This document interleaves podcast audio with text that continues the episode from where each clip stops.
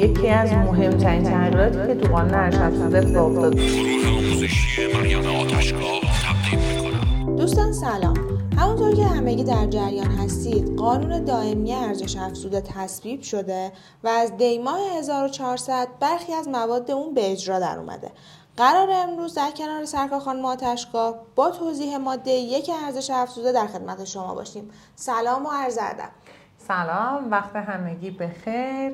عرض ارادت به شنونده‌های عزیزمون. امروز قراره در مورد ماده 1 قانون دائمی مالیات بر ارزش افزوده صحبت کنیم. همونطور که می‌دونید ما قبلتر با قانون موقت یا لایحه ارزش افزوده درگیر بودیم از سال 87 تا اینکه در خرداد 1400 قانون دائمی مالیات بر ارزش افزوده اومد و مباحث تغییرات اساسی داشت و یکی از مهمترین تغییراتی که تو قانون ارزش افزوده اتفاق افتاد و خیلی گام مثبتیه به لحاظ نگارش قانون از نظر من، همین ماده 1. ماده 1 اگه دقت کردید اخیراً حتی تو آیین نامه ها هم اومده به اصطلاحات و مفاهیم پرداخته، یعنی یه شفافیت ضمنی ایجاد میکنه و خیلی کمک میکنه به مخاطب. خب توی ماده 1 اومده با تعاریف و اصطلاحات شروع کرده و مفاهیم و اصطلاحاتی که در قانون ارزش افزوده باش ما روبرو هستیم رو اومده شرح داده. تو بند الف اومده گفته عرضه، واگذاری کالا یا ارائه خدمت به غیر از طریق هر نوع معامله یا عقد قانونی. در کل عرضه کردن تو قانون قبلی هم همین مفهومو داشت. آقا شما بیای یه کالا یا خدمتی رو به شخص دیگری بدهی، حالا این ارائه میتونه از طریق معامله باشه، معاملاتی که مثلا در ازاش عوضی هم گرفتی، یعنی پول گرفتی، میتونه بیع باشه، فروش باشه یا هر حالت دیگه از عقود. فقط اومده عقد قانونی هم اضافه کرده، یعنی آقا هر حالتی چه شکل معامله داشته باشه، چه عقد باشه و به لحاظ قانونی. یعنی میگه عقد قانونی چرا؟ به خاطر اینکه ما از منابعی میتونیم مالیات بگیریم که مشروعیت داشته باشن، مشروع باشن. تو از یه مثال کسی که قاچاقچیه که نمیتونی بگی از پول فروش مواد مخدری که به دست آوردی اینقدر ما مالیات بدی، که یعنی اصلا بیسه خنده داری میشه. در کل عرضه یعنی که من کالا یا خدمتم رو به دیگران واگذار کنم، حالا از طریق هر نوع معامله یا عقد قانونی که فرق نمیکنه چه شکلی داشته باشه. موضوع بعدی وارداته که واردات هم تو مفهوم تغییر داشته. میگه ورود کالا یا خدمت از خارج از کشور به قلمرو گمرکی کشور یا مناطق آزاد تجاری، صنعتی یا اقتصادی، که این تیکه بهش اضافه شد. قبلا این مناطق آزاد تجاری یا مناطق ویژه اقتصادی مشمول نبود، ولی الان میگه هر کالایی رو تو از خارج از ایران وارد این مناطق کردی یا وارد قلمرو گمرکی یا همون اصطلاحاً سرزمین مادر کردی، در حکم وارداته. نقطه مخالفش خروجش هم به معنی صادراته. حالا فرق نمیکنه این کالا باشه یا خدمت، در هر صورت در حکم واردات و صادراته. موضوع بعدی که اضافه شده تعریف مالیات و عوارض فروش و مالیات و عوارض خریده، خب که سرجم اینها میاد خود مالیات ارزش افزوده تعریف میکنه.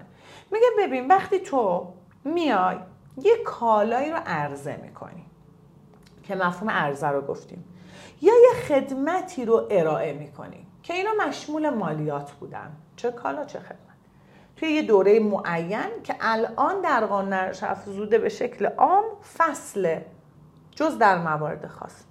میگه وقتی میای اینا رو عرضه میکنی یک مبلغی رو به عنوان مالیات و عوارض ارزش افزوده دریافت میکنی. فرض بذاریم من به تو مثال بزنیم مثلا من به تو کالای X رو فروختم، قیمتش آ تومن بوده به اضافه 9%، درسته؟ نه. اون 9% رو من از تو گرفتم، یعنی دریافت کردم. ما به این میگیم مالیات و عوارض فروش، یعنی وقتی که من مالیات و عوارضی گرفته باشم، یعنی عقد فروش اتفاق افتاده.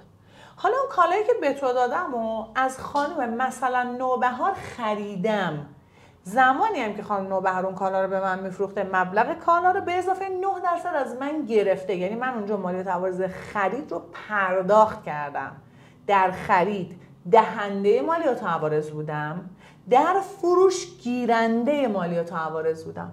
حالا تعریف ارزش افزوده چی میشه؟ میگه مابعد تفاوت مالیات و عوارض فروش با مالیات و عوارض خرید در یک دوره معین. آتشگاه شما مثلا 1000 تومان مالیات عوارض خرید دادی موقع خرید کالاهات، وقتی به مشتری تموم کالاها رو فروختی 2000 تومان مالیات عوارض گرفتی، 1000 تومان دادی 2000 تومان گرفتی، همه اینا فرض کن تو فصل بهار اتفاق افتاده، چقدر مالیات عوارض میشه؟ 1000 تومان. پس طبیعتا این تعریف‌ها باعث میشه که مخاطب بهتر بفهمه و درکش بهتر باشه از مفاهیمی که در بحث خود قانون ارزش افزوده وجود داره. موضوع بعدی که خیلی اهمیت داره خود معدیه.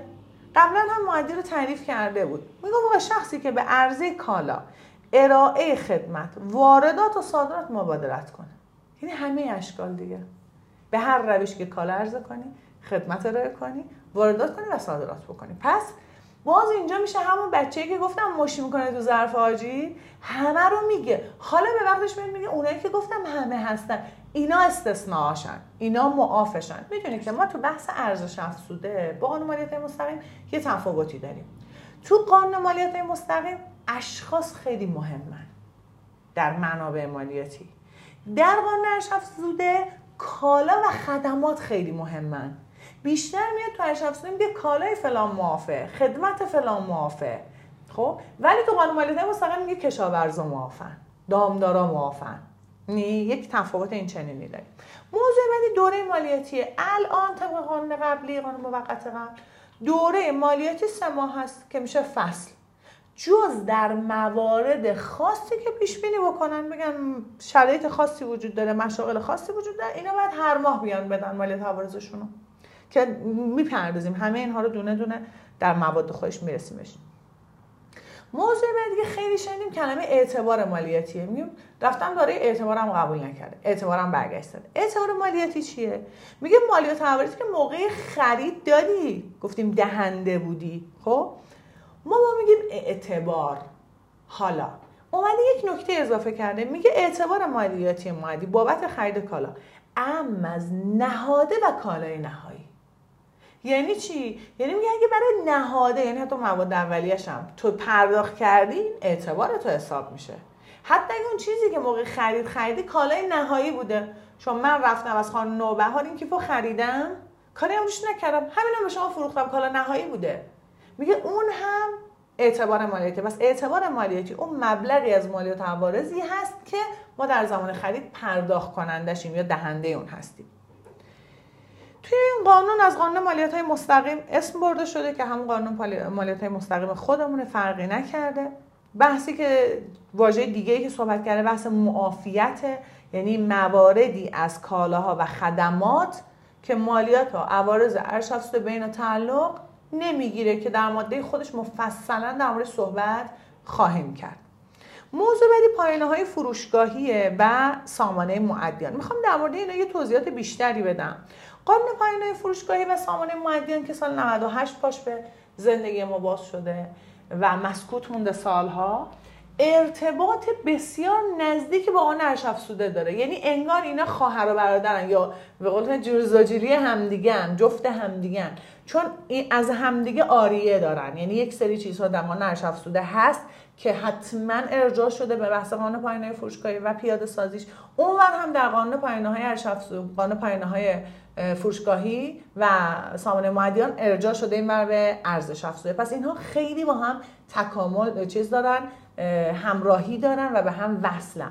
میدونید که از 1 آبان ما هم فراخوان شرکت‌های بورسی اومده، از 1 شرکت‌ها مؤسسات دولتی اومده و ما هم شروع کردیم داریم در ماه چندین وبینار قانون پایانه‌های فروشگاهی رایگان میذاریم که جامعه رو آماده کنیم برای ورود به اون برهه جدید. به نوعی میشه گفت شاید یک انقلابی در بخش مالیاتی ما اتفاق افتاده و در سازمان مالیاتی که باید همگی آماده باشیم.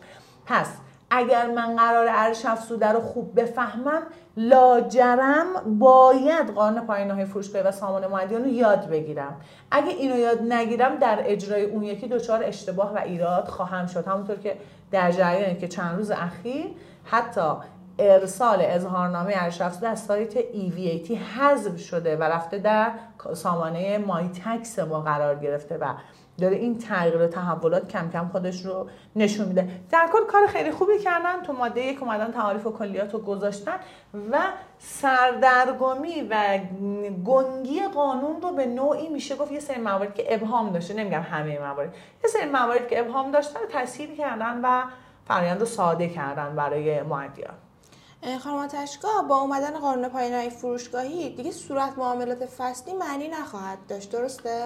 ببینید، برای گفتن این یکم زوده. چرا؟ درسته که گفته اگر تو از طریق شرکت‌های معتمد یا حتی خودت به صورت سلف TSP که حالا تو خودت خیلی بهتر از من میدونی و درگیر این فرآیند هستی، بیای اگر سر حساب الکترونیکی بزنی الزامی نداره اون رو در صورت معاملات فصلیت اعلام کنی. اما عین قشنگ مثل ارزش افزوده است، چون فراخوان به فراخوان و بخش به بخش جامعه واردش خواهد شد.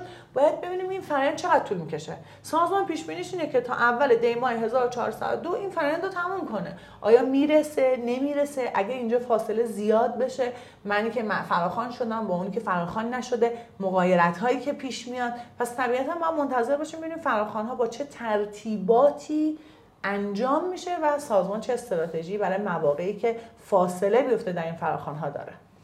خب انقدر جامع و کامل توضیح میدید، واقعا هیچ سوالی برای من باقی نمیمونه. به نظرم این قسمت هم تموم بکنیم که اساتید بیان دیدگاهاشون رو بذارن که حالا به سوالاتشون پاسخ بدیم. آره، حتما میتونن با ما مشارکت کنن و هر سوالی که دارن بپرسن، ما هم در حد وزارتمون پاسخ بدیم. خسته نباشین. من از همگی خداحافظی میکنم. خدا نگهدار شما. ایامتون بکار.